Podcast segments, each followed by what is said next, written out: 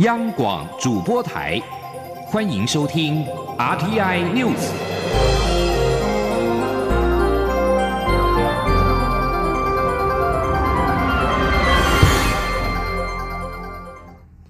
各位好，我是李自立，欢迎收听这一节央广主播台提供给您的 RTI News。卫福部部长陈时中今年出席二零二零急重症联合学术年会受访时表示。近期将与 COVID-19 疫苗全球取得机制 COVAX 签约，确保台湾能够分配到一定量的疫苗。同时，国内疫苗的研发也进行顺利，令人期待。记者杨文军的报道。卫福部长陈时中十二号受访时指出，目前不管是各厂牌的疫苗预购都在进行中，尤其台湾将会参与 COVAX 计划，这是由世卫、全球疫苗与预防注射等联盟领导，确保台湾会获得分配到一定的疫苗采购。不过，陈时中十一号晚间提到，相对于其他国家，台湾有时间可以观察疫苗的安全性和有效性，台湾有等的本钱。这个说法也让。外界质疑是否太消极？对此，陈时中表示，目前各种积极作为都在持续中。会说有等的本钱，是因为疫苗研发都需要很长的一段时间。他说：“那至于说我们可以等，就疫苗其实的发展上都大概要很长的一个时的时间，以前大概要一个十年的时间。那现在赶在一年出来，当然科技的一个进步，科学的进步也是一个因素。那最重要也是因为疫情的严峻。”好，所以大家都会用紧急授权使用。好，在我们的等于一个确效，等于是一个效期或是一个长远的安全性的观察还没有很完全的时候，用前面实验的基础跟科学的证据来判定，好，它是不是能够紧急来用。陈时中也说，既然是紧急情况才能授权，就会配合疫情是否够紧急，越紧急就会越松一点，越安全也要相对安全，需要动态思考。至于若和 COVAX 签约，是否立即能取得疫苗？陈时中说，有请律师和对方谈判中，会选择对台湾最有利的方式处理。由于现在是卖方市场，相关的讯息都要保密。另外，针对在实名制口罩上用钢印，是否难以防堵伪造的情况，陈时中说，道高一尺，魔高一丈，所以还需要加强溯源、追踪两方面并进，让消费者不放心就吹哨，期盼。但将伪造、未标的情况降到最低。中央广播电台记者杨文君台北采访报道。被美国连线杂志评选为今年让事情变得更好的风云人物，蔡英文总统今年在脸书贴文表示，获选原因是台湾守住了疫情的防线，而这件事是所有台湾人团结一心的结果。总统希望持续让台湾被世界看见，为世界带来更多贡献。美国知名杂志连线公布今年让事情变得更好的风云人物的名单，蔡英文总统跟前副总统陈建仁以及行政院政务委员唐凤，因为台湾的防疫有成，三个人同时上榜。总统表示，三人获选的原因是台湾守住了疫情防线，这件事其实不是三个人的功劳，而是所有台湾人团结一心的成果，大家共同的成就。连线杂志是全美国发行的月刊杂志，着重报道科技对于文化、经济跟政治的影响，标榜用从未见过的方式告诉大家一些从未听过的事。海峡论坛将在中国大陆登场，中国官媒央视称，前立法院长王金平参加海峡论坛是求和仪式。国民党主席江启臣今天晚间再度要求陆方的当事人道歉。至于是否取消参加论坛，他表示不排除任何打算。针对前总统马英九受访时指出，王金平率团参加海峡论坛是件好事，再不沟通会非常危险。国民党主席江启臣今天稍早也强调，参加是交流，不是求和。记者杨文军的报道。前立法院长王金平将率国民党代表团参加海峡论坛，但央视频一篇“台海兵凶战危，这人要来大陆求和”，引发轩然大波。国民党主席江启臣与前总统马英九十二号上午出席反对瘦肉精美猪公投联署的活动。江启臣受访时再度强调，参加海峡论坛是交流，不是求和，也不是为参加而参加。他说：“尤其在现在两岸情势相对紧张的状况底下，我们不应该只有一种选择。如何能够有效的沟通交流？”去降低紧张的情势，确保台海的安全跟两岸的稳定。我想，这是中国国民党作为啊台湾最大的在野党，也是我们的责任。但是交流不应该被污蔑成为所谓的求和，所以针对这样子的说法，我们完全无法接受。马英九也指出，王金平率团参加海峡论坛是好事情，再不沟通会非常危险。至于被问到是否希望王金平到中国大陆表达“九二共识”，马英九说不知道王金平会不会去，如果去的话，讲清楚是好事。中央广播电台记者杨文君台北采访报道。国民党从今天起，在全台二十二个县市同步启动了反对含莱克多巴胺美猪进口的公投连署。国民党主席江启臣跟前总统马英九一同号召全民联署。马英九强调，他们不是不要美猪，是不要含瘦肉精的美猪。记者杨文军继续报道。国民党主席江启臣和前总统马英九十二号上午在台北市木星市场号召全民联署。国民党在现场准备了“来猪不要来”的白色 T 恤，将猪鼻子画成骷髅头，强调反对来猪。马英九看到后也随即套上，公开表达支持。马英九表示，美猪有两种，一种没有瘦肉精，比例高达百分之六十，因为欧盟、俄罗斯、中国大陆是不允许猪肉含瘦肉精。美猪为了打进这些市场，有高达百分之六十不用瘦肉精。另一种就是含瘦肉精的美猪，所以他们不是不要美猪，是不要含瘦肉精的美猪。马英九说，国际形势是一百九十七个国家。有一百六十个都不用瘦肉精了，占到百分之八十一。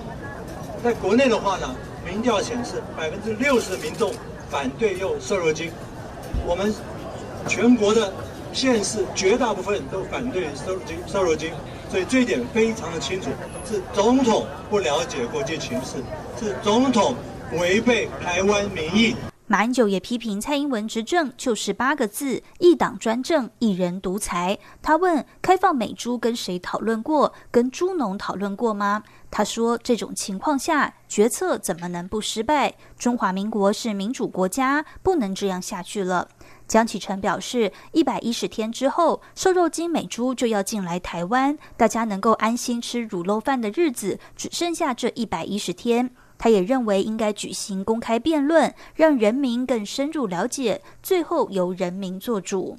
中央广播电台记者杨文君台北采访报道。媒体报道，东沙岛疑遭中国海上民兵大批船只包围。对此，海洋委员会海巡署今天表示，报道绝非事实。经查，为六艘商货轮自九号到十一号均无害航行通过，东沙岛没有遭到包围。媒体报道。民进党立委王定宇指出，自九月九号上午七点开始，东沙岛已遭中国海上民兵跟大批船只包围。海军署今天回应指出，经查，东沙指挥部 AIS 船舶辨识系统分别在九月九号、十号、十一号侦获三艘、两艘和一艘，共六艘的商货轮，台湾籍一艘、香港籍一艘跟外国籍四艘都无害航行通过。东沙岛没有遭到包围的状况。海巡署表示，针对外国籍船舶进入限制水域，均依标准作业程序全程实施监控。有滞留或不明意图，会通报海巡舰艇前往辨识跟驱离，以维护海域的安全。台湾今年的高温不断创纪录，国际环保组织绿色和平今年发起了气候艺术行动。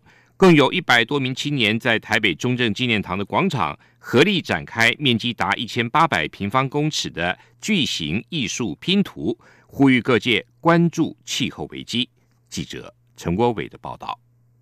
上百位青年周六一早就齐聚中正纪念堂广场，大家透过一片片涂鸦纸板，合力完成一千八百平方公尺的巨型拼图。整个图案以“青年呐喊未来”为意象，传递年轻世代忧心气候危机的心情。绿色和平专案主任张立新表示，这也是亚洲今年第一场不受疫情影响、实体举办的气候危机行动。我们知道今年台湾不断创下高温，那这张图它其实是一个年轻人手捧着一个。火烧的地球，那它代表是一个炙热的未来，所以年轻人想要透过这样子的图片告诉大家说，我们的未来正在升温当中，请大家注重到我们世代的权利，所以也是在这边透过这场行动，告诉当权者政府应该要赶快采取行动。现场除了邀请多名青年轮流发表参与感想，也发给每个人一张明信片，让大家写下对未来十年自身采取环保行动的期许。就读新北市新庄高中二年级的洪子晴觉得，他和家人现在都还做的不够多。我不是很满意我现在的样子，所以十年后我希望我可以变得更好，连同家人一起努力，因为他们不是那么环保。我会想要去努力改变身边的人，让他们一起踏上守护地球的这趟。旅途，希望十年后这个任务已经达成了。绿色和平指出，台湾海平面上升的速度是全球平均值的两倍。未来三十年，如果不积极减碳，冲击到的面积可广达五千座台北小巨蛋，预估将影响两百九十万人的居住安全。因此，中央及地方政府应制定符合巴黎气候协议的温室气体减量目标，承诺在二零三零年至少减碳百分之四十五，以及到二零五零年达到碳中和的目标。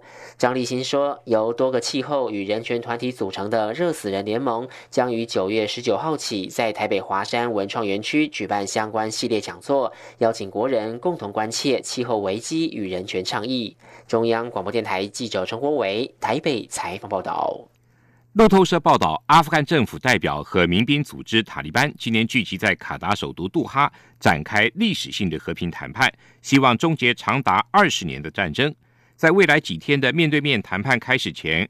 世界各国跟团体都敦促交战双方立即停火，并达成一项维护妇女权利的协议。美国总统川普政府表达要利用援助已达成的协议的意图。正在追求连任的川普渴望以结束这个美国最长的冲突鞠躬。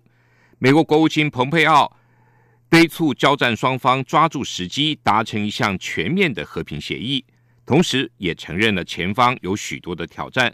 但是蓬佩奥警告。美国未来对于该国的财政援助规模跟范围，在很大程度上会取决于双方的选择跟行为。阿富汗和平委员会主席阿卜杜拉也表示，即使双方不能够就所有问题达成共识，但是也应该进行妥协。英国首相强生的投书今年刊登在《每日电讯报》，指责欧洲联盟威胁要在英国跟北爱尔兰之间进行食物封锁，可能导致英国分裂。强生的这番言论也在为英国脱欧谈判火上加油。伦敦跟布鲁塞尔之间关于未来贸易关系的谈判陷入僵局。英国脱欧将在今年年底全面展开，然而双方尚未达成任何协议。强生表示，欧盟对北爱尔兰的规则进行极端的解释。这场食品纠纷的焦点在于欧盟至今拒绝授予英国第三国地位，被授予该地位的国家。即是得到认可，符合将食品出口到欧洲的基本要求。根据英国的退出协议，保有英国跟欧盟唯一陆地边界的北爱将享有特殊地位，同时必须遵守部分的欧盟法规，以确保边境保持开放。而欧盟担心英国脱欧之后可能会削弱其自身的食品标准，以及放宽国家对公司的援助规则，将商品。通过北爱尔兰运送往欧盟的这个单一市场。美国财政部十一号表示，在本预算年度的前十一个月，美国预算赤字达到了三兆美元，创下历史新高。美国预算赤字创新高，是因为政府以庞大支出来缓和俗称武汉肺炎 （COVID-19） 疫情引发经济衰退造成的冲击。美国有数以百万计的民众失业。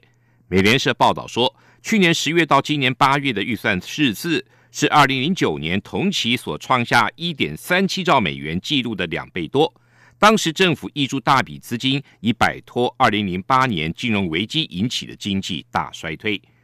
二零二零年预算年度将在本月三十号结始。美国国会预算处预测将会达到创纪录的三点三兆美元的赤字。以上新闻。